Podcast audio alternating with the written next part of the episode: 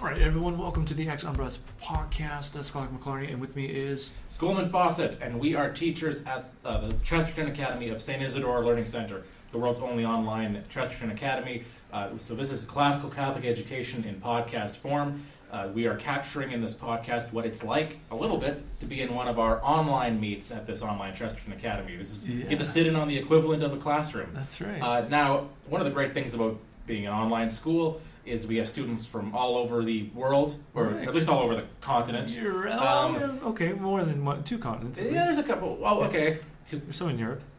Fair enough. Touche. All right. So there is. Yeah, that's right. Oh, good point. Actually. So okay. Actually, yes, that's true. We have we have pretty far flung uh, students. So we have a student. Uh, we're, we're based in Canada.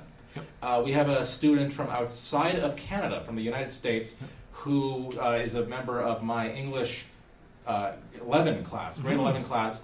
Yeah. And in English 11 for Chesterton Academy, we study the Divine Comedy Ah. of Dante. Okay. And uh, this student, this is one of the things that's so enriching about being a, a teacher at Chesterton Academy of St. Isidore Learning Center is like Yeah. the quality of feedback you get from students and the connections that they can make. Okay. Uh, as we concluded the Divine Comedy, I asked if anyone had any reflections, and the student, uh, whose name I won't mention, but I will say she's female because that's important. She Yeah. said that uh, it reminded her. She, she realized that this recent album by Hozier made references to the Divine Comedy, Okay. to the Inferno, yeah. and I thought, oh, that's really neat. First of all, good for you for noticing that. Right. Um, yeah. But I asked her a little bit about uh, this, and we had a bit of a discussion. Okay. And eventually, I realized uh, there is content here for us to talk about uh, on a podcast. This is a good Ah, example, actually, okay. I think, of classical education because Right. we, we've discussed before uh, listening to modern pop music Sure. or watching movies through the lens of classical education. Yeah. And, the, and in one sense, people think classical education it means you read the classics, and that is true. Yeah. That, that shapes the way you think. And Dante's an important writer for this. His, his letter to Cangrande, where he kind of explains you need to read the Divine Comedy the same way you'd read the Bible. It's very important text for how to interpret classics. But it's also about, uh, it, it's a way of reading any text or watching any Ah, film or listening okay. to any piece of music. Yeah. You can do it in a classical way Sure. uh, by applying some of the interpretive lenses we've talked about that originally are developed to interpret scripture, right? The four senses. And uh, this is a good example of that. So uh, we've, uh, I, I asked this student Well, here, here's here's another pick some idea. songs for us Yeah. to look at. You know. Here's another idea, though, as a fruit of classical education. Ooh. is that you uh, I don't know if this is the the best metaphor or not, but it's almost like Israel in exile. Hmm. And by what I mean is um, we're we find ourselves in a world which is continually moving. So the ground beneath our feet is shifting, and that causes this tumult causes all sorts of confusion, consternation, Mm. and anxiety uh, amongst uh, individuals. And so, a rooting in the classics provides us with an anchor of sorts. Hmm. It provides us with a grounding in which we can understand where uh, Western culture has come from. Uh, it, we also, in which uh, much of our faith has been articulated, Hmm. and that allows us then to see where we are now, Sure. and uh, perhaps, uh, I mean, it depends on how you, how you if you're a pessimist or o- optimist, but uh, Mhm. wherever things end up going, Hmm. um, we have a light, a beacon, a ground for understanding where we are, where we're going for, uh, where we're going to, and by extension, Babylon. Right. So we, we, we have an ability now to understand what it's what others are saying, articulating who who um, Hmm. Might be going somewhere else in, in in their trajectory, or have a different vision of where things should be headed. Hmm. That's a, that's a very astute way of putting that because my first so I had only ever uh, heard one Hozier song. Hozier, Okay. It's apparently Hozier. I looked up interviews of him, but it's like Yeah. three syllables. So it's, I'll, I'll try to say it, Hozier. Yeah, Uh, he's from yeah. Ireland. You know, maybe it's, it's the accent or something. Okay. But uh, I, like most of the world, back in 2014, I heard "Take Me to Church," which was his song that got really popular, and that was a song that used religion as a metaphor for an intense romantic relationship. Yeah. And it was, of course, controversial because it was seen, you know, rightly as like sacrilegious or blasphemous. Yeah. Now, I, it, it was also, I thought, not that great of a song. I thought it was sort of dreary and not that well written. Uh, that same motif is done. Uh, our own Canadian poet Leonard Cohen did that a lot. Right. Hallelujah is a very Sure. famous example. Yeah. Um, Madonna did this as well, Right. right, in the '80s. So Yeah. I, I didn't think it was. I mean, it, you know, it's offensive, but it's not. It's it was not that interesting to me. So I asked the student, you know, what did she, what does she respond to about Hozier? Why does she like listening to him? And so I'll Uh, I'll, I'll quote from her email. First of all, she said, The vibes are top tier. Uh, Now, alright. full, full disclosure, I think we agree. Because we, we started listening to this uh, most recent album of his, Unreal Unearthed, for research purposes, and I Yes. think we've both become a little addicted to it, Y- uh, which we'll get into. Yeah, I but we've think- been listening to it on loop a little bit, so Yeah. fair enough. We agree Yeah. with you. The, the vibes are immaculate. Um, and then she talks about how she appreciates the way he knits together mythology, politics, and religious imagery in a three minute pop song about being in love. Now, fair enough. Now, I mean, I, we're going to critique some of his use of classical literature Right. and mythology, but it's it's um, commendable that he's doing it. You know, it's impressive that he's able to kind of uh, work in that world. Let's say, I think. Yeah. Uh, now, this is the interesting thing because as I was doing research on Hozier, I, I saw one video called uh, "Why Do My Teenage Daughter's Friends All Love Hozier?" Oh, so I'm going to guess that there's our, our student is not the only um, young lady who, who likes this stuff. Okay. So her comment was, um, "It's nearly impossible to find a male artist who writes about women in a way I find remarkably similar to the female gaze." Uh, of course, you know it's concept from sociology, right? There's the male gaze, so the way that men view each other and women. Oh, the yeah? female gaze is kind of the inversion of that. What's what's the difference? well, that's a whole sociology. Oh, okay. Well, you know, like uh, well, the way that okay, like think of an action movie from the '80s. okay. How about that as an emblematic of how are the men portrayed? How are the women portrayed? That would be a, that. Some might say that's an example of the male gaze, right? Oh, okay. Um, and it's you know, and I, feminists and sociologists might say that's the default setting for society because it's male dominated or it's patriarchal. okay. That's, I mean, that's a that's a, an interesting topic in its own right. But uh, the female gaze would be kind of uh, a womanly perspective on these things, and she, and our our student says that Hozier is able to capture that. She she says Ah, uh, okay. everybody loves women. Right? Everybody loves women. She writes, but in music, it's unusual to find adoration without a desire to possess. In his music, Hmm. love is close to worship and the farthest thing from ownership. Now, this is, I mean, this is a bit like what you're saying about Babylon. If, if this, people Yeah. are responding to this, I think this needs to be explored. But what's your response to this? Well, just you- just to revisit that for one second. So she's saying it's uh, close. It's not possession, but it is adoration. yes, Is that correct? Yeah. I think so. So, so this is, is adoration, but not possession. And the other line there was uh, um, related to well, he, he um, everybody loves women, but it's unusual to find adoration without a desire to possess. And this Ah, might be part right. of the male Yes. gaze, right? Okay, Is that maybe the male gaze is women are like uh, beautiful and they're like trophies. You know, the, the more you accumulate, maybe the more impressive you are, Yeah, or you yeah. conquer them, right? You know, Sure, it's a sign of your yeah, okay. So this could be even a Baconian uh, type of vision of reality where we manipulate objects and so forth, and people are just other objects, including women. So that's why we want a possession. or like, or like good old Machiavelli saying, "Fortune is a woman, and you need to Oh, right. conquer and tame her if you're one." Right, right. And, and young men are better at this, and you know this kind of deal. Right? That would be the Yeah. Maybe a male gaze perspective. a- as so. opposed to receptivity, perhaps, and, and just Sure, i- yeah. enjoying the presence of another for who they are. Possibly, Something yes. along these lines. Okay. Uh, I mean, there's there's wonderful avenues we could go down there about uh, Bernard of Clairvaux talking about the soul being kind of feminine towards God or something like that. But, uh, right. but I think today, instead of that, we're going to Machiavelli. We wanted to talk about another Italian who also wrote about love, yeah. which is Dante, who Right. uh, Hozier admits uh, he ins- was ins- inspired right. Unreal Unearthed. Now, this album came out a couple of months ago, I think, or August recently. uh, 2023. I Yeah. think the full thing was released. I, okay, that makes sense. So um, he, uh, so Hozier talks about uh, in interviews that I've seen how he, he during lockdown he had been reading uh, the Inferno by Dante. Yeah. All right. Who wouldn't? Who wouldn't read? Of course. Yeah. Well, sure. Yes. Um, now, it is. This is important. Dr. McLarney has a copy of the of the Inferno, which is not a book. Uh, I'll get to that in a minute. But uh, and in some ways that inspired his reflections. So so the album, in some ways, is is riffing on that because in some sense we were all in hell and we were all going in circles, not getting anywhere. You know, during lockdown, he he, he describes. Yeah.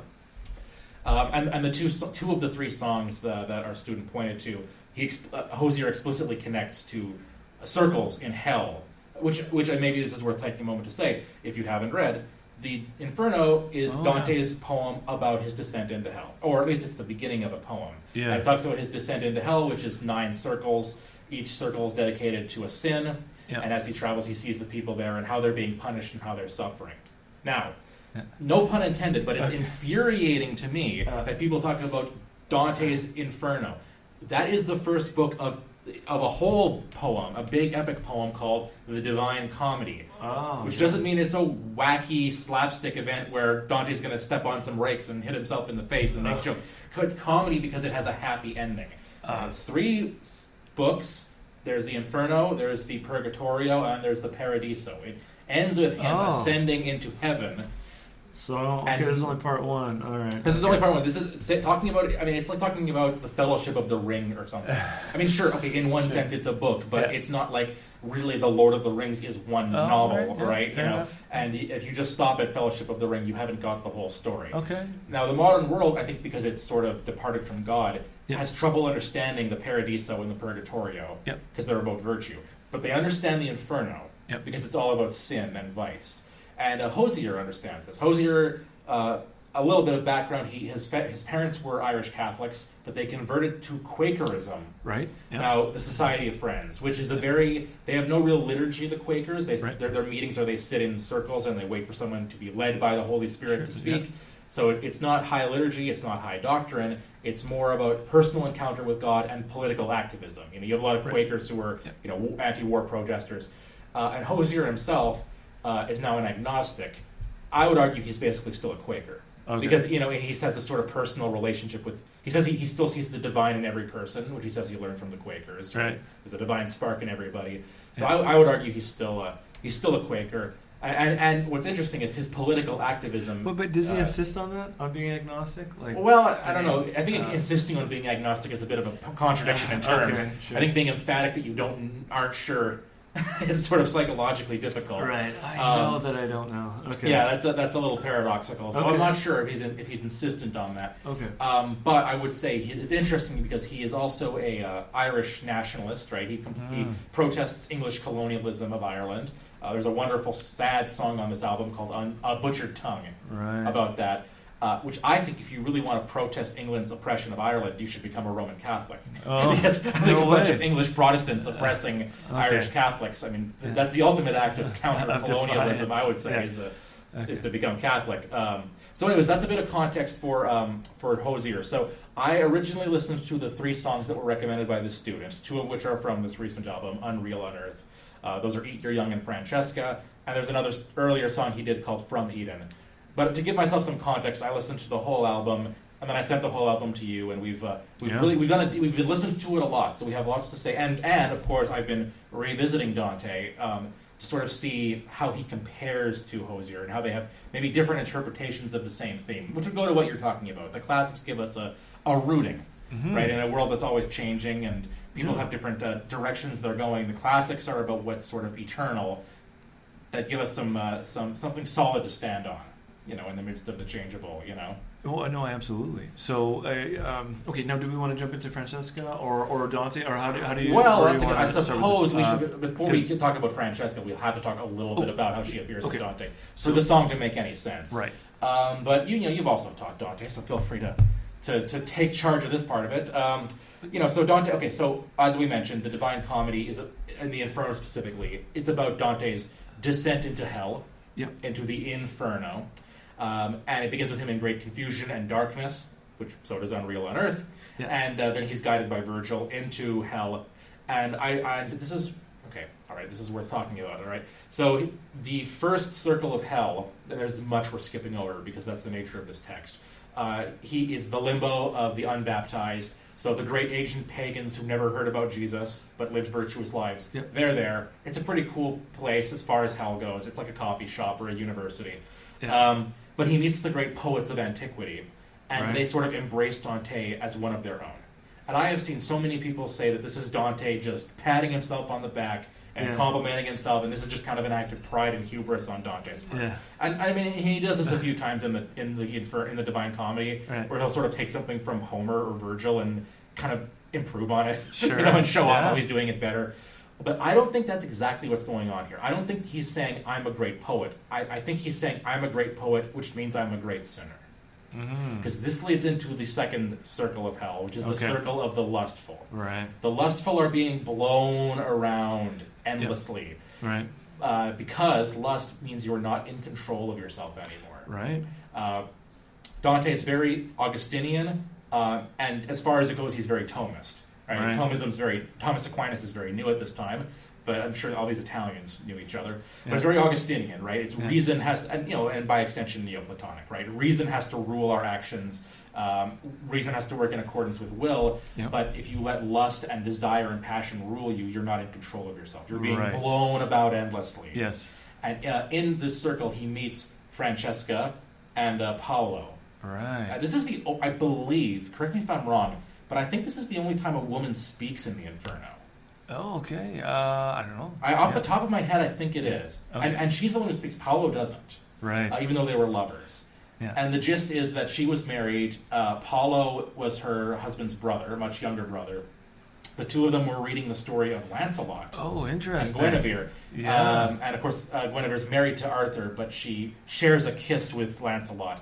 And she's so moved, they're both so impressed by this uh, portrayal of illicit but passionate love that they choose it. They know it, they know it's wrong. But Mhm. they but when you're in love, you can't control what you're doing. You're out of control of Yes. yourself. And they share a kiss, and her husband is so enraged he kills them both, and that's why they're here. Right. And um, this is even before Hozier, a lot of people have commented, commented on um, how almost sympathetic Dante seems to them. You know, she gives Oh, this very absolutely. powerful speech in oh, oh. about how great love is. You know, Yeah. and how love just carried her away, and she just couldn't control herself anymore. And that's a Yeah. theme that we get in a lot of pop music, even. Yes. to this yes. day, right? Yeah. I, mean, I think we've had this discussion before, but Mhm. I'm, I'm not as sympathetic uh, to Dante to uh, the, the lustful or the adulterous. Uh, I, do, I don't think it should actually just be the first uh, strata. Really, when you really get into hell itself, right beyond its waiting room, uh, because uh, for a variety of reasons. Um, but but uh, for for one, uh, it's it's breaking a solemn vow before God. Sure. Uh, yeah. So it's not just simply indulging in um, an appetite or a passion, Mhm. which is natural and good to us. Uh, it's actually uh, breaking the fissures of this solemn uh, union, which uh, this uh, sacramental union, which is ordained by God and something which we live out Mhm. in His light. Uh, and so, th- being the marriage, being the image then of the church, uh, the, uh, Christ's union uh, with us, it's not something that is, uh, I, I think, can just be mm, on the surface of things or, or on this this upper level. I think it's actually one of the most. I would put it more closer to. Uh, Judas and uh, Brutus and so on, uh, Sure. where it's it's the most profound uh, uh, offense that, that one can actually commit because, yes, it's impassionate, uh, Right, or right. it's inflamed by the passions, but this is betrayal par excellence because you are now not only defiling the the marriage bed, but also the um, the bounds of one's own family, which which are the fruits of of, of marriage, Mhm. and, and so it's contaminating with this trickle down effect on um, yeah, all sorts of facets of life. I mean.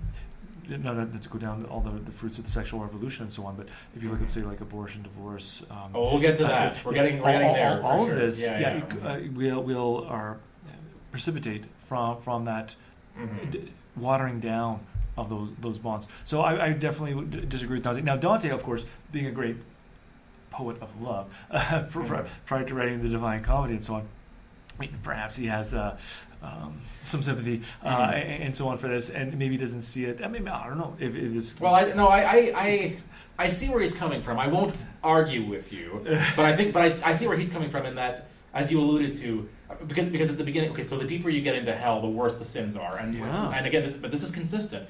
The worse they are has to do with the more rationality is involved. You know, the more you consciously Oh, choose evil. Well, please. So, so like, okay, I'm embracing uh, my husband's brother. Like, this is not a. Uh, there's gonna be some rationality here. Like, oh, should I?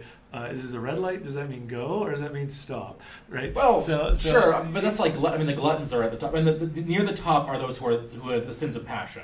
So there's, there's they're guilty. They Yeah. consciously chose evil, but there is a mitigation of their um, of how severe it is relative to. And again, and, and sometimes I mean, this is this is part of moral theology, right? It's not always Yeah. just the object that makes an act evil. There's also the intention and the circumstances, right? Sure. So there might yeah. be something that, that is um, of less severity than you know cheating on your husband.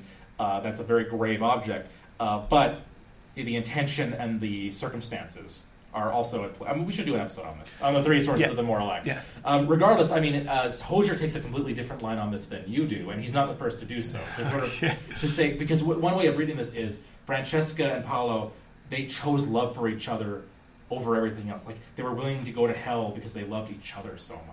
Okay, yeah, Um, yeah. And that's uh, that's very compelling to some people. You know, it's- Absolutely. I mean, Romans chapter 9, Paul's willing to go to hell uh, for Interesting, love yes. Right, of yeah, his yeah. flesh, right, right? Well, Uh, of- of- yeah, he'd rather he'd go to hell if it meant Israel could be saved. yeah, his flesh. Which- yeah, yes. his flesh can be Mo- saved. Moses says something similar, right, to God. Yeah, so so. Um, But this isn't for the sake of anyone's salvation. This is because Yeah, they love each other. Yes, All right, and it. so um, do you have the lyrics there for? So, Uh, so there's a which- song called Fra- going, there's a song called Francesca okay, yeah, on Unreal Unearth, and Hozier talks about in interviews how um, he he found himself sympathetic to Francesca and to Paolo, who, Yeah. like I said, doesn't speak. So this song is supposed to sort of be his words in some ways, maybe her words too. So uh, you have the lyrics there, Yeah, or yeah, yeah, sure? Do you want to read those those out loud, or some, Uh, some of those, well, maybe the first okay, verse do, and chorus? Do you think I'd give up? That this might have shook uh, the love from me, or that I was on the brink? How could you think, darling, I'd scare so easily? Now that it's done, there's not one thing that I should I would change. My life was a storm since I was born. How could I fear any hurricane? If someone asked me at the end, I'll tell them, put me back in it. Darling, I would do it again. Ah, ah. If I could hold you for a minute, uh, darling, I'd go through it again. Ah, I would still be surprised if I could find you, darling, in any life. If I could hold you for a minute, darling, I would do it Yes, again. just for one minute of holding Francesca, he would go to hell. You know. Uh, for uh, that, all that was said, uh, or we'd end up at the end of it. When the heart would cease, ours never knew peace. What good would it be for the far side of things? It was too soon. When that part of you was ripped away, a grip taking hold like a cancer that grows, each piece of your body that it takes. Though I know my heart would break. I'd tell them, put me back in it, darling. I would do it again. Ah, ah, if I could hold you for a minute, darling, I'd go through it again. Ah, I would be surprised if I could find you, darling, in any life. If I could hold you for a minute, darling, I would do it again. I would not change it uh, each time. I would not change it each time. Heaven is not fit to house a love. Heaven is not fit to house a Mhm. love like you and I. Like you and I. I would not change it each time. I would not change it each time. Heaven is not fit to house a love. Heaven is not fit to house a love like you and I. Like you and I. I would not change it each time. I would not change it each time. And it repeats, Heaven is not fit to house a love. Heaven is not fit to house a love like you and I. Like you and I. And I think that repetitive, well, we can come back to that too. Mm, okay. But okay, uh, so tho- those are the lyrics um, as I, I found them. So Sure. Okay. So, um, gosh, what can what can we say about that, right? Um, well, we'll say first of all that sentiment is pretty ancient, and uh, you Mm. alluded to this, but Dante himself had Yes, dabbled in this. So before of he writes the. Divine Comedy, yeah, he he's a, a He made- purveyor. He made a name for himself. He made a name for himself writing what's now called a courtly love poetry, right? And courtly love has uh, familiar tropes, um, and and part of the you know, I mean, it's still in some ways our modern idea of romance is kind Mhm. of invented That's right. by the courtly love poets, and there's this idea that you know, you, there's this intense longing, almost Yep. worshipful longing, Yep. um, perhaps even inspired by religious poetry, I've heard Mhm. suggested, right? And that there's almost there's almost of necessity an adulterous element in it.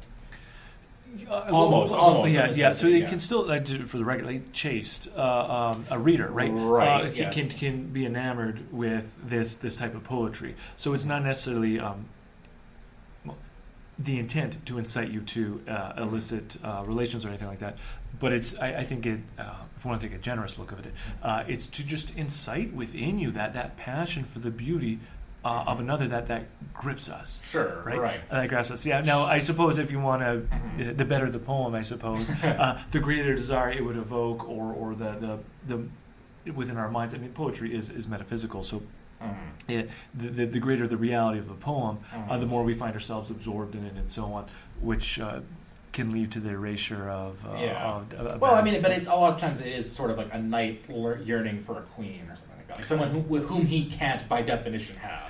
Or socially have, right? Right. And in spite of that fact that he can't have her, he still loves her. That that's how great the love is, right? Yes, that even though it's yeah. forbidden, it's still present, right? And that is part of the appeal. Something Right. about the fact that it's forbidden makes it so alluring, right?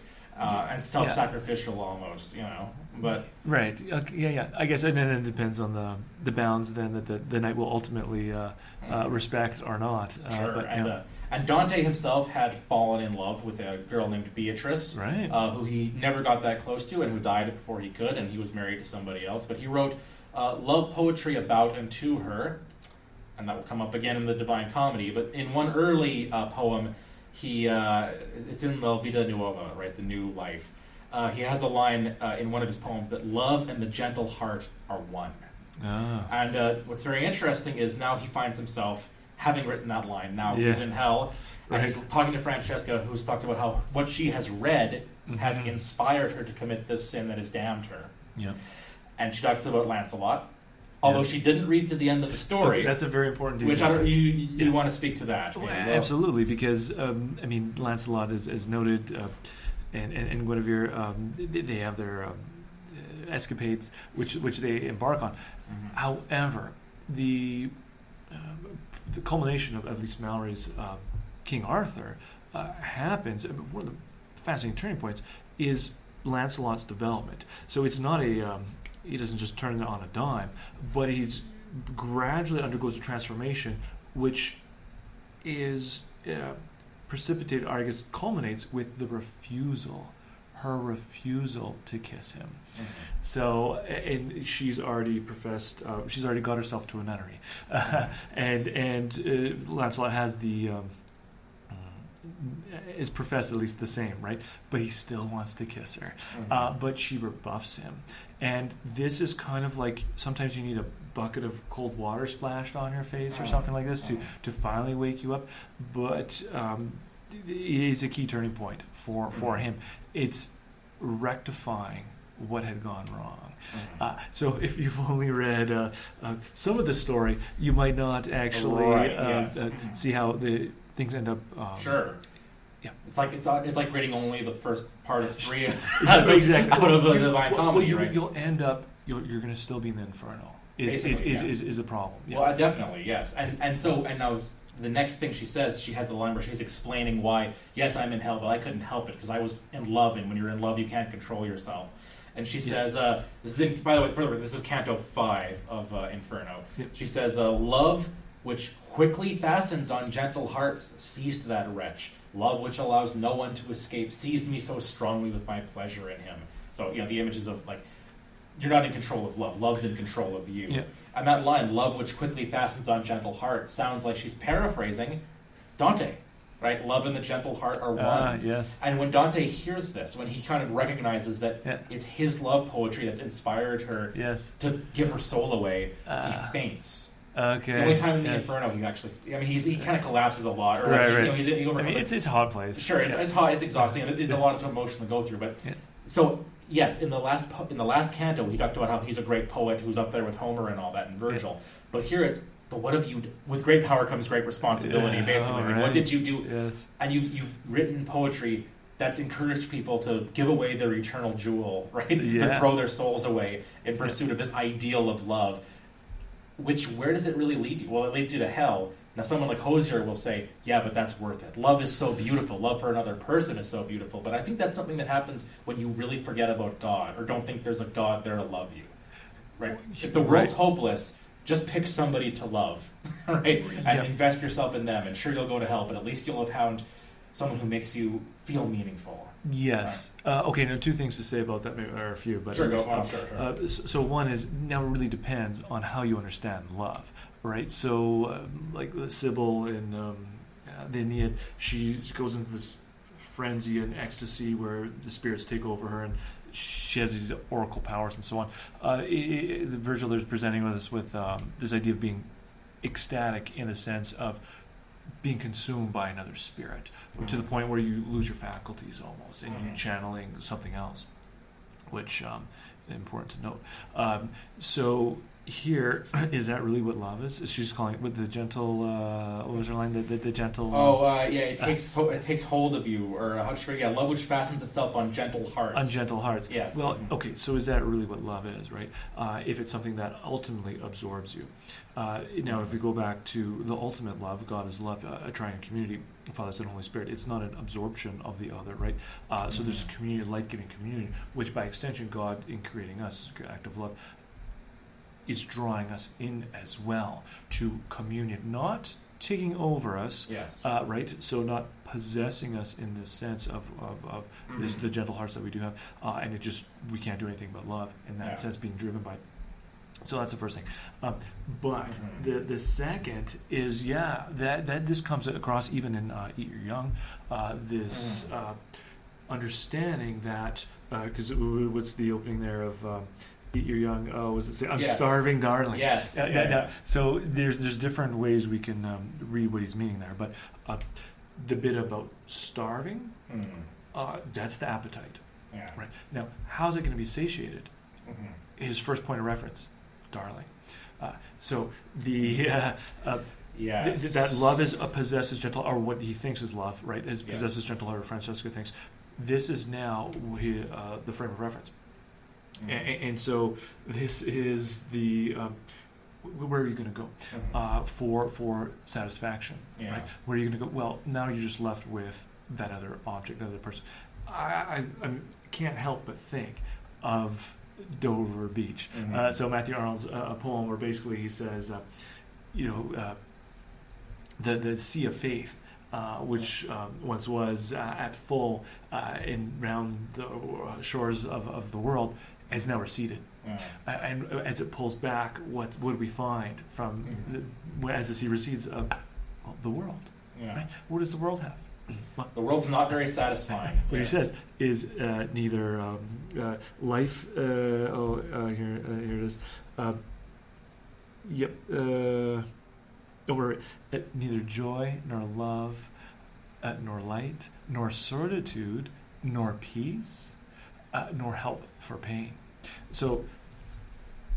Joy, eh, this almost sounds like the, the antithesis of the fruits of the spirit. Yeah. Right? Yeah. Yeah. Uh, So, so no, no peace, no certitude, Mhm. uh, no, no, no help for pain, uh, right? No, no life, no joy. Um, and so here, what's what are you going to do as a, someone washed up on Dover Beach? You can enjoy the immensity of the view, Mhm. right? Knowing in the distance that ignorant armies clash by night, and and you're going to see that the Mhm. pacifist um, element too in uh, Hozier uh, as well. Yes. Uh, Yeah. and, and so the infrastructure now of the a lover Mhm.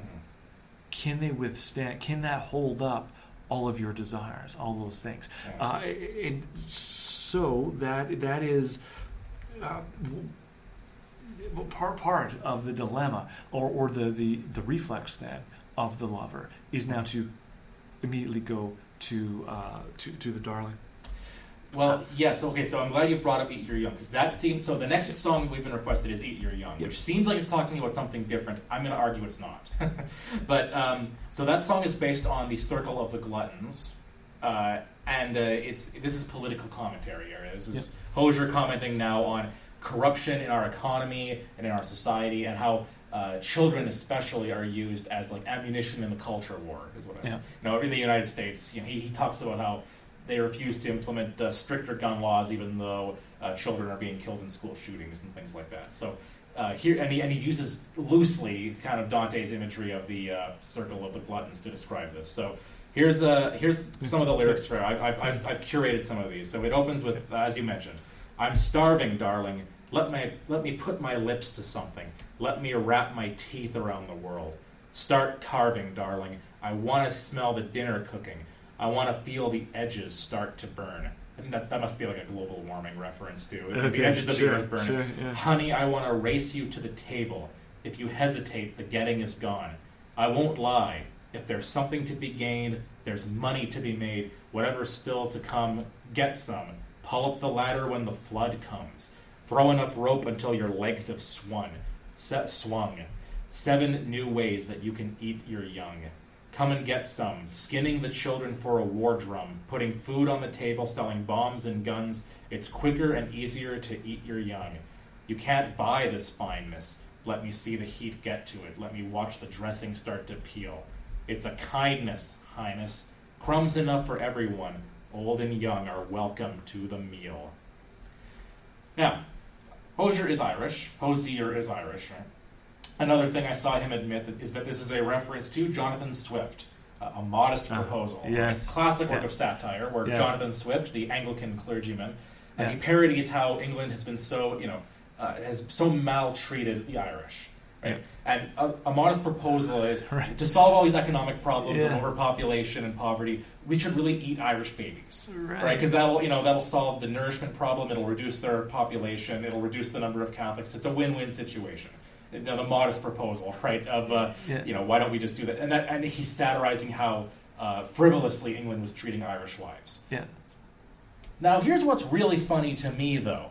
All right, what leads to that attitude of let's say neoliberalism or capitalism or Yeah. or corporatism is individual selfishness Oh. right? It's putting your own will and your own desires ahead of the common okay. good.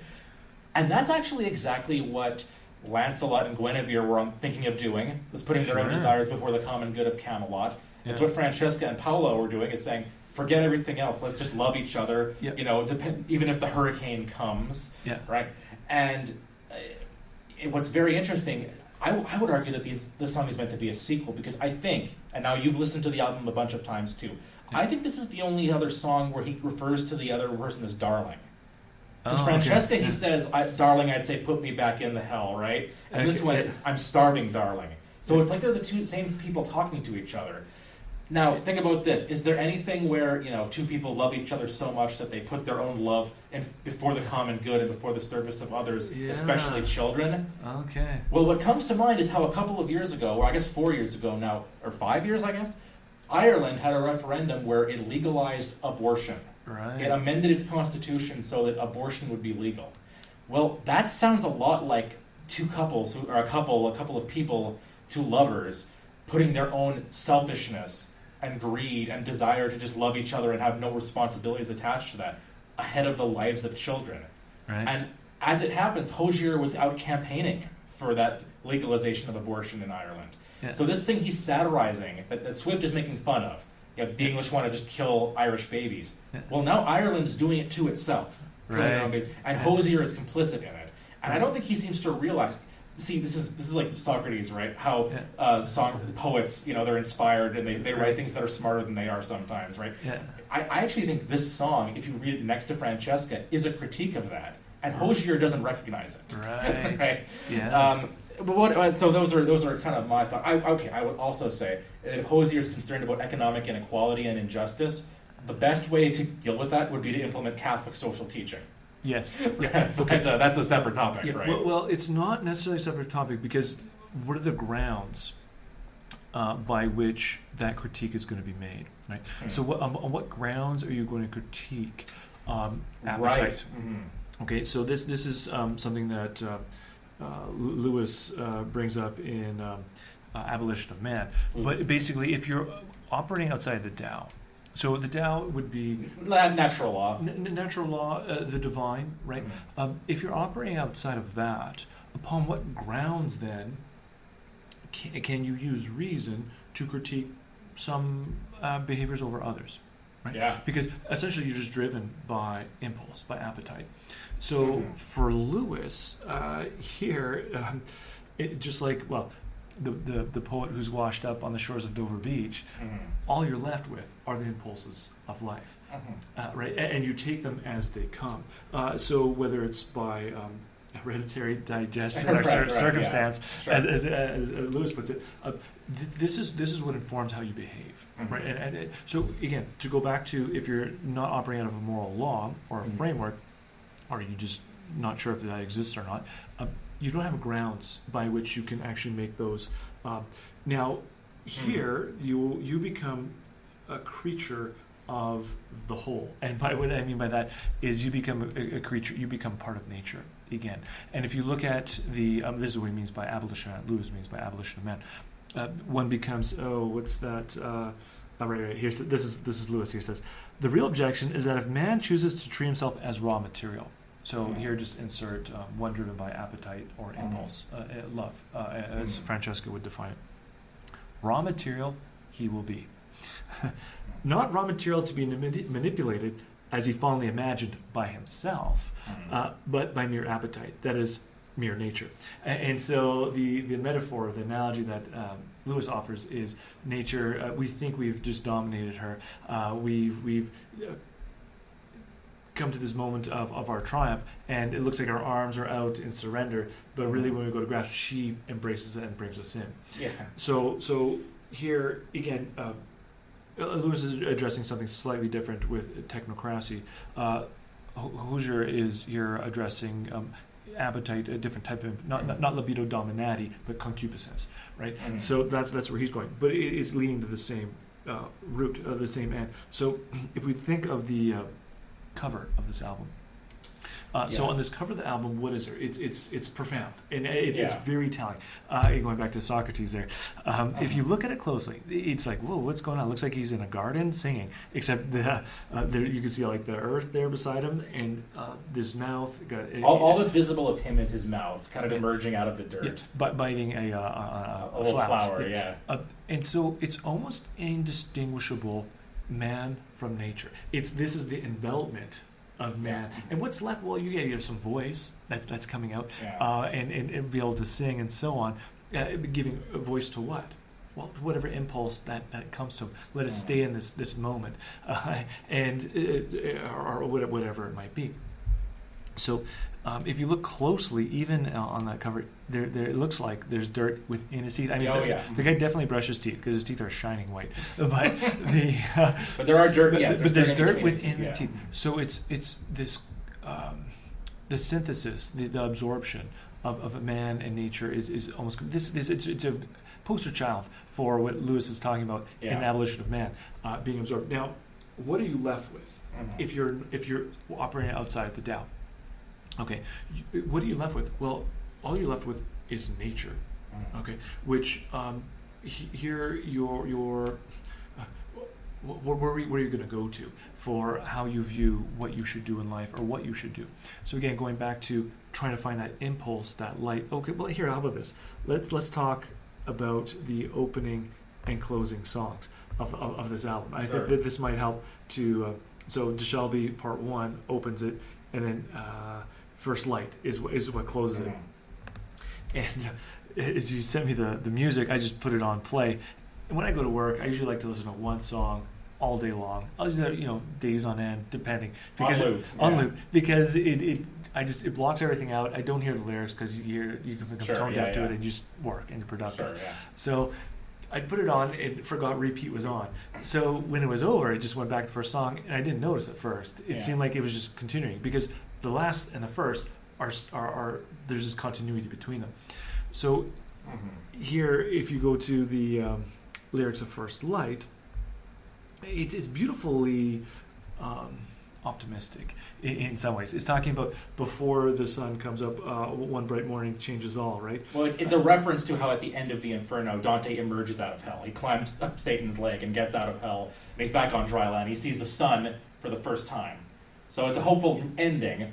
It's not the end of the story, but it's a hopeful ending to the Inferno, and that's what he's invoking in la- the last song of the album, First Light. Right. Yeah. So, so as you emerge from the earth, Mhm. Right. Yes. Yeah. Yeah. uh, what what happens? Well, this this sky set to burst, gold and rust, the color erupts, filling my cup. The sun coming up. Mhm. I mean, who wouldn't want that, right? And you think of Yeah. just um, our life as uh, on a microcosm in a 24 hour period of, of our entire life. Well, each morning then is like a Mhm. new beginning. Yeah. So this anticipation before the day unfolds and can go sideways on us, uh, we, Sure, we, sure, we, right, we, right. we crave this Mhm. this this first um, this this first light, um, like I lived my whole life before the first light. So it's almost as if um, wanting to uh, capture this somehow Mhm. because that's all you're left with if you are just part of nature. Mhm. Some some things might come your way, some impulses, some some experiences, some relationships, but it's all beyond you, right? Mhm. Um, you there's no grounds to critique um, or manipulate what's what's um, beyond other than uh, more more appetite. Mhm.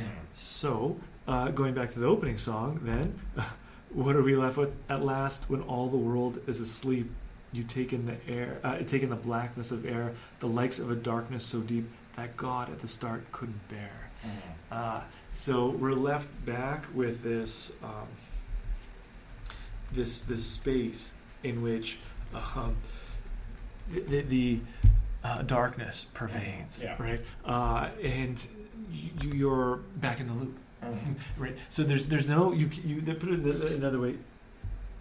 There's no purgatorio, right? It's Yeah. just this book. This is this is all we're left with is the inferno, Yes. and and we're back into the same thing. And the, the album itself is cyclical almost. Like if you listen to it on loop, it it seamlessly. If this was intentional, it's brilliant. But it seems to be I, it, like like the Inferno. It's in a circle, and and also a bit like um, the, the opening two songs are called the De Selby. Uh, is a reference to a, uh, yeah. an Irish. Uh, Yeah. I mean, I, he compares it to like a Alice in Wonderland kind right? of. Yeah. Um, now, here's it's the quote from the author here. It Okay. says, uh, the author of that book, The Third Policeman, which and the protagonist is a student of a philosopher named de Selby. That's the context. Okay. Um, the author said, When you get to the end of this book, you realize that my hero or main character has been dead throughout the book, and all the queer, cast, ghastly things which have been happening to him are happening in a sort of hell he's earned for the killing. It is made clear that this sort of thing goes on forever.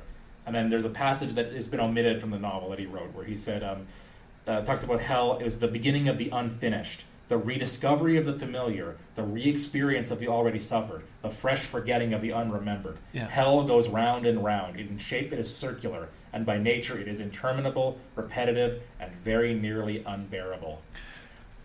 It's cyclical, right? Oh, There's no- absolutely. And so, what are your options? Mhm. Break What are, what are your options? What, what, what, what? Okay, you, yeah, yeah. Or that's what we, you might say, or might say, right? But let, let's say you're, that's not your worldview, right? Let's, Sure. let's say there is no hope beyond that. So, what are you left with? The- basically, at that point, there's nothing to do but find someone to love Exactly. and create your own meaning. Eh. And in that sense, what you have to do then is kind of dis- what what we're looking for is unity, right? And unity with anything created means dissolving yourself. Um, Yes. Like so. okay, can, can, can I just Sure, go go with ahead. that? Okay, so the song before Francesca is um, first time. So the idea of um, you have to, uh, would you say dissolve? Uh, Well, I, I, let, let me Okay. quote. I mean, I'll, I'll let you go on to your thing. That De Selby part one ends with a, a section Okay. in Gaelic, Okay. right? Uh, with I, the Irish language, uh, which I said the before song, is a theme. the yeah, song, the song. yeah, Yeah, yeah. Um, it's really lovely that Mhm. section. Uh, the English translation for it is uh, for that section is because and remember he's talked about darkness. The song has this theme of darkness, Yeah. and in dark in, light there's there's clarity, there's definition, like you can Mm. see where things Right, begin. And yeah. in darkness, everything kind of melts into one, right? yeah. Uh, the, the the Gaelic that he's singing translates as "You're all bright ease, but you come on like night, entangled, together transformed. You're all bright ease, but you come on like night. Art is a transformation. It's a dark art." And his commentary on it in the video, I watched his video. This is my student recommended. Watch his commentary videos. So I did. He says, uh, "There's the quote so, where he sorry, says." he comments on his own. There's video. videos you can find where it's like, be, I think they're called behind the song. Oh, interesting. Uh, he says that you and I are sort of mixed up together. You and I metamorphosized. So the same idea of you can't see where one begins and one ends. It's a kind of actual metamorphosis of some kind. so, does he mean the lover and loved? I think that's what he's Yeah, talking about. okay. Like So it's it's- like you're entering into Sure. a darkness where Sure. there's an intermingling, Yeah. and you know. Yeah, which um, okay, the, going back to like let's say like uh, the Leviathan, like this is nature, right? The the art, uh, which um, now the artificial man will, will shape and so on. But that's that's Mhm. part of the modern project, right? Is manipulating nature by art. So this is the dark art uh, by which we we um, Sure. ma- yes. manipulate and and uh, get, get we lose ourselves in the process. Uh, yes. yeah. Now, um, going back to impulse. And so, what are we left with, right? So, let, let's just bracket out the divine. There's no escape. Uh, we're going back in the cycle again. Well, I mean, it's like kind of like the workday. I mean, Mhm. what, what, what do you, what, what's the best part of the workday? Well, coffee break, probably, Mhm. uh, right? Maybe lunch Sure, hour. okay. I mean, there's, there's a few perks. Oh, teaching, of course. Oh, sorry, how could I forget that? Naturally, Uh, love that. I, sending emails, corrections, that's probably not uh, high on the Mm. list, all the administrative stuff and so on. So there are going to be some ups and downs to the day. Mhm. and I guess that's all we can hope for is more ups than downs as, as we go through the the, the revolution of Mhm. of the cycle. Oh, Okay, now going back to the song right because Francesca, at least in the ly- lyrics that I found, has an ellipses. Uh, it opens with an ellipsis. Mm. So, hmm, why would it start with a dot, dot, dot? Uh, well, perhaps it's connecting to the song right before it. Now, I don't know if that was uh, Sure, the original sure. lyrics or that was someone It's a very cohesive album, so plausibly, yeah. All right, Mhm. so here's the last lines that come right before. it. This is from uh, First Time. Um, some part of me, and this is kind of the refrain, some part of me must have died the final time you called me baby. Some part of me came alive the final time you called me baby. Okay, well, this is a bit of a paradox, is it not? Sure. Uh, some part of me died, some part of me came alive. Uh, the, the final time you call me baby. Mhm. So this this embrace of the lover Mhm. whether it's the first time or the final time, the final time, something lives, something dies, and then you move on. Right? Uh, so, so something's happening, but there's there's no ultimate end to it. Mhm. Um, here it reminds me a little bit of like Kierkegaard. So, Yeah, so, I was thinking that as well. in his way out. Mhm. So, so for some of our listeners might be familiar with Descartes and his problem with the cogito. Uh, he gets out of the box of how do I know existence? Well, I think, therefore I am. Okay. Mhm. Kierkegaard finds he's boxed into a similar corner. Um, we can't understand existence in the sense we can't grasp all of it and, and, and understand it. So, what's the way out? Mhm. passion. Passion is the key that gets us out of the, the corner by exerting our will Mhm. and taking then that leap of faith. Mhm. Uh, now, Nietzsche will run with that in a different direction by exerting your will. He's, he's, he's in the same trajectory of Kierkegaard, Mhm. but that's the way out Mhm. of this corner we're boxed in. Passion. Mhm. Passion is the key. So here in these lyrics, Mhm. uh, I guess there's the appetites, but there's also the thumos, right? Sure, the, sure. The, the- it has to be the heart, uh, which which is involved. So the some part of me must have died the first, uh, the final time you called me baby, and some part of me came alive. Yeah. Mhm. Uh, so because that that this is is um, Well, sure, but Hozier, but Hozier is essentially putting the language of death and resurrection towards a lover. Now, Kierkegaard has the credit that he understands that you have to do this towards the infinite. It has to be towards God. right To the point where he negates his own real life love with Regine, right? In the interest of whole thing in itself. We're, we're, I'm looking at the clock. We get we got another song to get through, but okay, sure. I will. But I will point out though um, that thing of uh, if there's no meaning, you have to get passionate about something, right? Yeah. Again, I don't know if this is on purpose by Hozier because if it is, it's a great self critique. The opening lines again of uh, "Eat Your Young." Yep. I'm starving, darling. Yep. Let me put my lips to something. Let me wrap my teeth around the world. Yeah. Now, in a, and again, his in his video on the song, he says actually he's intentionally opened it in a way where it sounds like it might be sexual Hmm. right? Uh, I'm so starving, let me put my lips to something, and you're thinking, oh, it'll be a kiss. Oh no, it's about desa- devouring the world. Yeah. Well, how interesting! Again, if you can put it next to Francesca, like they're both passionate desires. Yes. It's a meaningless world. Find your meaning in something. yeah. It could you could choose someone to love, or you could dominate the world and get rich and leave everybody else behind. Both of those involve a kind of forgetfulness of the world, right? Yeah. Like, I mean, in the case of you, you love somebody so much that the whole world doesn't exist. It's just you and this person. Yeah. Even if you have to kill your own young, right? Sure. Or you know, you love you know your desire so much that you don't care if you're going to burn the world with you know global warming or economic Yeah. inequalities or whatever. And it, and again, why should you? Why should you care if there's no deeper meaning to any of this? Right? Right. Well, it's just uh, again like like the Hobbes. It's like the art by which we make. Like nature, Mhm. we just shape it how we want. So this is the dark art. Whichever direction we're going to take the dark art. Sure. Uh, Well, the, and darkness, and I think, and again, that's I think Hozier, his lyrics show where that goes. Because here's the problem Mm. with committing yourself to somebody who's not infinite: is they can turn on you and betray you. Ah, So you know, Is there's that a song. so? There's a song called "First Time." You Okay, know, I yes. came alive the first time you called Yep. me baby. Yep. There's another song on there called "All Things End," which is Mm. about how relationships sometimes end, and not just end, but they you can be betrayed. So a song which was not requested, but leads into one that was. Okay. Uh, there's a song in here called "Unknown," also known as "Nth," oh yeah. um, and that's about a breakup where the person you were dating betrays you. Mhm. And the imagery there is taken from the lowest circle of hell, which you were alluding to earlier, the circle of the traitors. And in the circle of the traitors, Lucifer is trapped in a, uh, a lake of ice. Well, he's trapped in a lake and he's beating his wings so fiercely that it actually makes a cold wind that freezes the ice around him. Yes. And Lucifer's trapped there forever because he's the great traitor of God, and he's eternally chewing on Judas and Brutus, the great traitors of Jesus and Caesar. And in this song, um, Hozier compares his lover who's betrayed him to Lucifer. And Yeah. there's and there's a lyric again. It's, there's so much, but like I'll just this lyric in particular. You called me angel for the first time. My heart leapt from me. In that you called me angel for the first time. It's an allusion back to that song, right? First time you called me baby. Right. You called me Yeah. angel for the first time. My heart leapt from me. You smile now. I can see its pieces still stuck in your teeth. Yeah. Just like Lucifer chewing on Judas and Brutus. Again, you can find video or Hozier comp- confirms that that's an allusion to that right, right. section. So well, yeah, but he says, well, uh, also there where you held, uh, where you were held frozen like an angel to me. right? Exactly. You were frozen So- like an angel to me. Yeah. Yeah. So he's pretty explicit about this. So if you're gonna like, why would you give yourself over totally to somebody in complete love, and you're willing to go to hell for that person when they could betray you? Right. What's what good does that get you? And what's funny is in this other the final song requested by our student, which is not on this album, it's an earlier song from Eden. Uh, he portrays himself as the devil. Actually, Mm. uh, I'll, I'll read. I'll just read the the lyrics of that really quickly. Babe, there's something tragic about you, something so magic about you. Don't you agree? Babe, there's something lonesome about you, something so wholesome about you. Get closer to me. Honey, you're familiar, like my mirror years ago. Idealism sits in prison. Chivalry fell on its sword. Mm. Innocence died screaming. Honey ask me, I should know.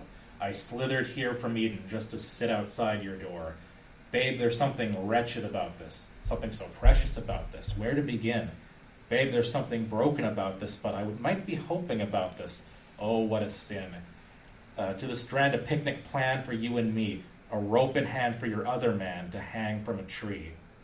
Now, that lyric right there, that's very Yes. Edenic as well, right? Yes. Um, let's have a picnic, just like the, the Yeah. snake invites Eve, Eve to Sure. a picnic. And, you know, your, your, your man can hang from the tree. You know, it's Yeah. like, uh, that's of course what happens to Adam. Betray, your, Yeah. Oh, betray him, A- A- hanging from the tree. Absalom as well. Absalom, Yeah, go back, right? It's a motif podcast, for sure. yeah. So um, I think these are pretty self-evident lyrics, but it's interesting. He so he says there's something wholesome about you. There's also something lonesome about you.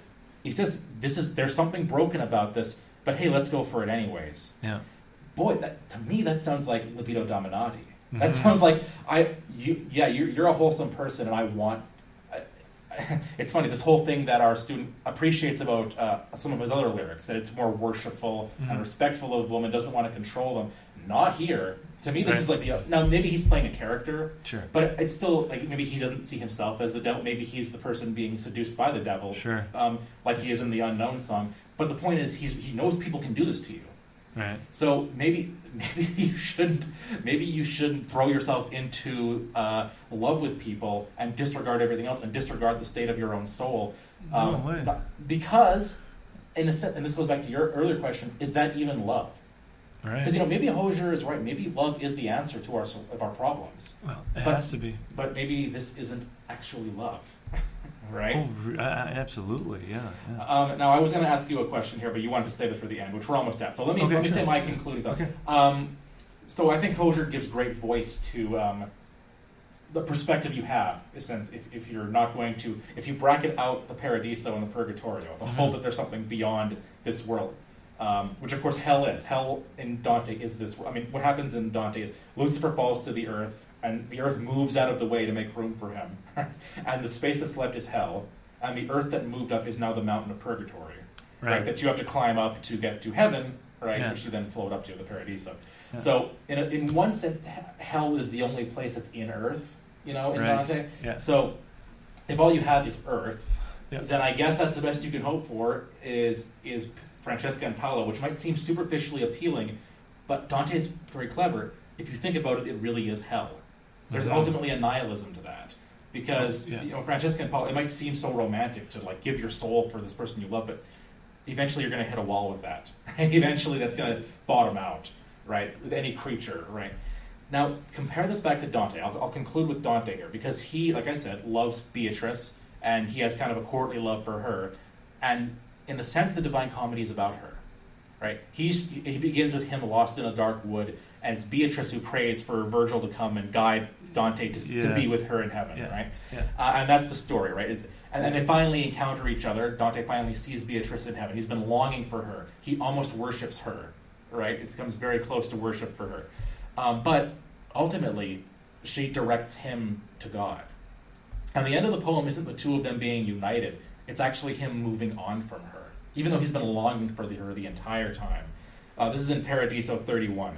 Uh, and there's 33 cantos, uh, because 33 is a very important number, right? Uh, he says this final thing to her, O lady, in whom my hope is strong, who for my salvation did endure in hell to leave the imprint of my feet. Of whatsoever things I have beheld, as coming from thy power and from thy goodness, I recognize the virtue and grace. Thou from a slave hast brought me unto freedom by all those ways and by all the expedients whereby thou hast the power of doing it. So it's very worshipful almost. You by your power, you know, by your grace, you Beatrice, you've guided me out of hell, right?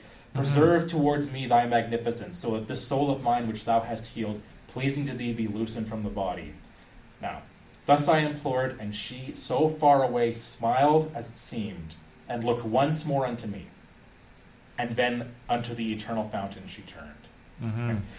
So they look at each other one last time. They share one, Mm, and he and he thanks her. You, our, your love for me has freed me. It saved me. You know, kind of like Hozier talks about love for this woman as being, or whoever it is, Yeah. as being kind of salvific to him. But then she gives him one last smile, and she turns and looks away. Mhm. And then there's two more cantos where Dante then himself goes and looks at God. And that's Mhm. the happy ending. That's the true love. And actually, Dante and Beatrice are closer to each other than Francesca and Paolo ever will. Because they're united together in the eternal love of God. Even though they're not looking straight at each other, they're looking at God next to each other. But that's actually a deeper unity than if they were to just look at each other. Right. Oh. Um, and it's incredible. I mean, and like uh, the commentary I have in my edition talks about uh, Dante talks about Beatrice in a way that almost goes beyond orthodoxy. You know, it's Mm. almost idolatry, but he recognizes that she is an allegory and a, and a means of grace. Right? Right. She's the one who leads Dante to God by virtue of her goodness and beauty, but those are reflections of the attributes of God. So she's a channel, not a source of grace. Yes. And, and that's seen the fact that then Dante eventually goes on beyond her. He couldn't have got there without her. yeah. But and that I think is the most powerful romantic story, probably maybe ever written, or at least it's up there. And uh, I, I want I want to end by talking about another great Irish poet, Mhm. C.S. Lewis, Yes. right? 'Cause, uh, who uh, had a powerful, um, heartbreaking romance as well with Joy Gresham, uh, who he married, and uh, a very interesting story there. But of course, she dies. Uh, of cancer, I want to say, which he, which Hozier uses some cancer imagery Right, earlier in, yeah, the, in the album yeah. too.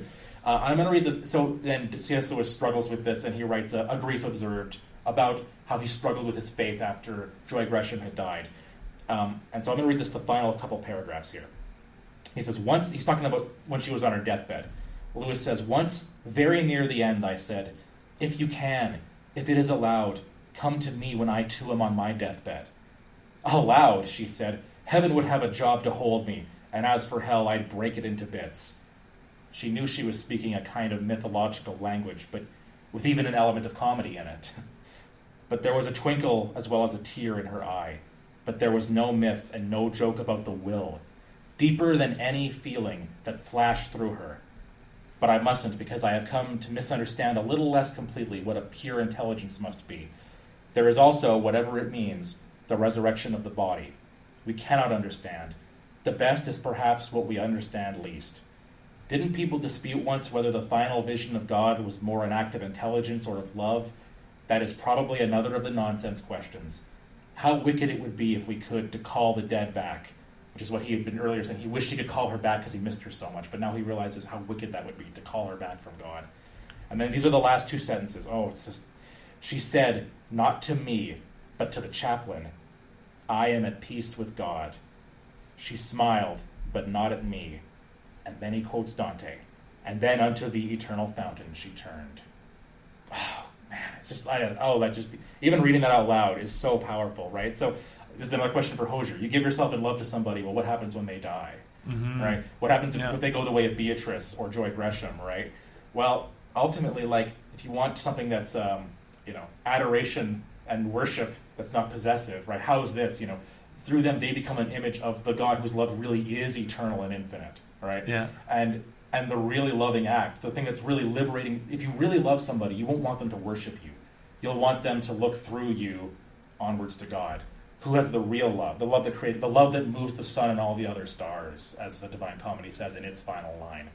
Um, which is why I, uh, I wish Hozier would read the rest of the Divine Comedy, right, and I pray that one day he, like Dante, has an experience where he kind of looks at what he's written and, and, has, and is gripped with uh, regret over it. Maybe faints like Dante did in when he sees Francesca, and uh, maybe write you know writes the Divine Comedy to make up for what he wrote in the past. Sure, sure. Um, that'd be those are my uh, my final thoughts, I guess, about that. Uh, but what did you want to speak to? Uh, well, I guess I mean, it struck me on first listening to it is it's not a. Um, uh, well, I guess in a post-Christian world, if you want to think of it that way, for a work that uh, our world is purported like uh, along those lines, it's constantly coming back to the divine, even if it's at a distance, right? Even if there's Mm. it's, it's cut off, and, and so th- there's this almost. Um, I guess maybe not post-Christian, but there's this constant reference and defiance uh, um, uh, of it. Certainly, um, I mean, couched in, with, with agnosticism and so on. So I think it's easy to write off,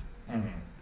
but there's a brilliance to it. Oh yeah. Uh, there, there- there's a there's a deep uh, profundity to the um, the way it's stitched together and woven, uh, Yeah. uh, Mhm. musically, lyrically. Uh, here, uh, and think of um, how it's produced, right? Or when the context, uh, COVID, right? Uh, Mhm. wh- what happened then? Well, you had these lockdowns. Uh, during the lockdown, what becomes most important? oh gosh, depends who you're asking, I guess. Sure. well, but, but, but for you, like when you, when you couldn't do, go anywhere or do anything, like what what, what became Oh, most con- important? I guess connection, right? You just Yeah. wanted to not be alone. you know? Absolutely. Mhm. So I, I think this is a profound expression of. I mean, that's one of the fruits I think of, of Mhm. having to go through lockdowns and so on. Is you start to realize what is actually most important. I mean, Mm. God forbid that you can't go to work the next day, or, right, you know, yeah, or sure. the NBA stops playing games or whatever. Yeah, like, yeah. you- like who thought this could ever happen? Mhm. But then you start to realize, well, actually, yeah, we can still function with all of this. Uh, but can we function without our family? Mm. Can we function without our friends? Can we function without love in our life and people to love? And so I think this is a very profound work of art Mm. in that giving expression to the movement of, of, of, of the heart. And so, um, like the first time you call me baby, Mhm. it's almost as if that's a reset. Uh, Mhm. This is like the year AD now, or zero. Right, right, Th- This, yeah. this is how we're going to uh, commence our, our, our capturing of time. The caveat here, the caution, is that can be infuriating as well. Just as the, um, you know, you thought the lockdowns were over, and like, oh wait, there's another mandate, Mhm. uh, and it's like what, again, uh, Mhm. and, and, and so oh, it's lifted, oh, but the restrictions are coming back, and it's almost like this incessant. How do you get out of that? Yeah. right? How do you get out of that? But it's the again going back to the cyclical nature of, of, of the lyrics and the way the songs are are tied together. What is the way out, Mm. right? So what is the way out of this? Uh, and here, thinking uh, you're talking about uh, Francesca, as well as um, um, uh, Joy Gresham. Like at the end, she's Dante and uh, Lewis are pointed Mhm. elsewhere. Mhm. Right. Now, you, you talked about, uh, and, some commentators saying like Dante's pushing this Francesca to Mhm. the point of idolatry almost. Here it reminds me of the opposite of Feuerbach. Feuerbach is um, prominent atheist who, Mm. who's the fiery uh, brook in which Marx says all need to be baptized Yes, uh, as he adopts his Mhm. atheism. Mhm. And what, what does Feuerbach say about God? Well, he says self knowledge is knowledge of God Yeah. uh, self consciousness is, con- is is God conscious. So basically, all our good attributes have been exalted, idealized in the divine. That Mhm. that's where they're. But you know what? We got to take them back. Yeah. We got to take what's ours. Mhm. Religion is like a vampire. It sucks that out of us. Mhm. And instead, we need to take back what's rightfully ours, wrest these from the divine, Mhm. and keep them because that's Mhm. who we truly are are meant to be and so for Feuerbach then um, th- this is the the impulse it's uh, now uh, part of the problem though is it he's going to lead to this fiery decapitation of man as some Mhm. commentators have put it in other words what happens if that's all we have. Right well now it's like um, in, uh, Brave New World. It's like the sign of the Ford, right? You've, you've lost your head. Uh, you've lost the noetic, all right? You've lost reason. Um, and by extension, your the true vision of, of what reality is. All you're left with then are your relationships. Mhm. Now, those are key. Don't get me wrong, uh, but that that's all that um, we can. Uh, uh, uh, th- th- that's our frame of reference. That's the year zero now. Mhm. But again, if there's no way out of it, then what? So it, it so the irony is that it becomes infuriating, Mhm. Yeah. right? Uh, just as COVID was infuriating, uh, and the Inferno is infuriating. Yeah. Um, this without a release, without a vision, without um, well, as Augustine says, "In your light we see light." So Mhm. without that light of God, what are we left with? So Mhm. we're left with uh, nature. We're left with the relationships. We're left with being absorbed back into um, uh, nature. Which the title, I think, I, I think refers to. Because right, I, right. I, I, I, this is my interpretation of it. Yeah, Is that yeah. you know, unreal you think of as an adjective, but then it's Yeah. unreal, unearthed. Well, unearthed is a verb, so then presumably unreal would be a verb too. So what would it mean to unreal something? I guess it'd be to dereel it, like to make it un, to make it unreal, like to reverse it from reality into unreality. As if, let's say, we're re- regressing into chaos or being Ah, absorbed into the oh, darkness, or losing which is what happens in a love where you just dissolve and become one with either the cosmos or like with a, the person you love in contrast to the love of god Right. where which is first of all in the trinity where it's you're you're united to god in a way where you're still distinct from god you actually keep your individuality while yet being Yep, yes. completely consumed Yes. into the divine Yep, nature yep. you know because the end game for a cyclical worldview, uh, and I'm not sure if, if it's uh, that hopeful here in the, in this album, but uh, we're still stuck in the earth. But at least the end game in um, in Eastern religions is absorption, right? It's the dissolution of your identity, and you become absorbed, dissolved into the absolute. Uh, but um, it, so yes, that, that, that that's the questions that it piques, that it, that it raises within us, and uh, I suppose uh, the hopefulness, at least, is it's not. Um, entirely nihilistic, right? So, so, right so, so there is believing in love is already a start Exactly. It's yeah. already a yeah. start. I mean, I'll concede maybe that point to Dante in that uh, Ah, put, yes. putting the love Yes. in the earlier uh, Right, yes. and circles. literature uh, wins uh, again uh, yes yes fair enough But uh, And I think in the future, well, soon coming episode will be about Johnny Cash, who is apocalyptic, ah, yes. where there is an end. There's a definite end to Oh, history yes. and a meaning. And uh, Johnny Cash may seem like an odd uh, comparison to Oh, no. Hozier, Oh, but the no. more I think about it, the more fitting it is. It But, we'll, but anyways, we're well over an hour Sure. now, so we'll And- get into that when we get to that. And yes, uh, and speaking of the end, yeah, let's let's, and I think that's, it's a nice um, cleansing of the palate is is to listen to the when the man comes around, uh, and, and, and, and, and it, it does get us out, I think, of that cycle, right? Because that's the Absolutely. breaking up. But we'll say that perhaps. We'll say that, but I will. Let me just conclude by Yeah. thanking our student for recommending Yes. those three songs. Really, this has been delightful to get into this music and to talk about this. Um, and we'll do a couple more episodes on uh, music analysis uh, again. But uh, so again, students who are listening, please submit at your request to us. It's, we're not just doing this for your sake. It really, um, it's really beneficial to us too. I think. Absolutely, yeah. So uh, with that being said, you want to close in prayer, Doctor Let us pray in the name of the Father, the Son, and the Holy Spirit. Amen. Heavenly Father, in the fullness of time, you sent your only begotten Son into this world to draw us out of darkness, to bring us into your marvelous light. We thank you for the cross and resurrection, which is won for us through this redemption uh, and through the blood of the Lamb. We thank you, Lord, for this great sharing of your love. We thank you for raising up this world uh, through uh, the cross. We thank you for the relationships which we have.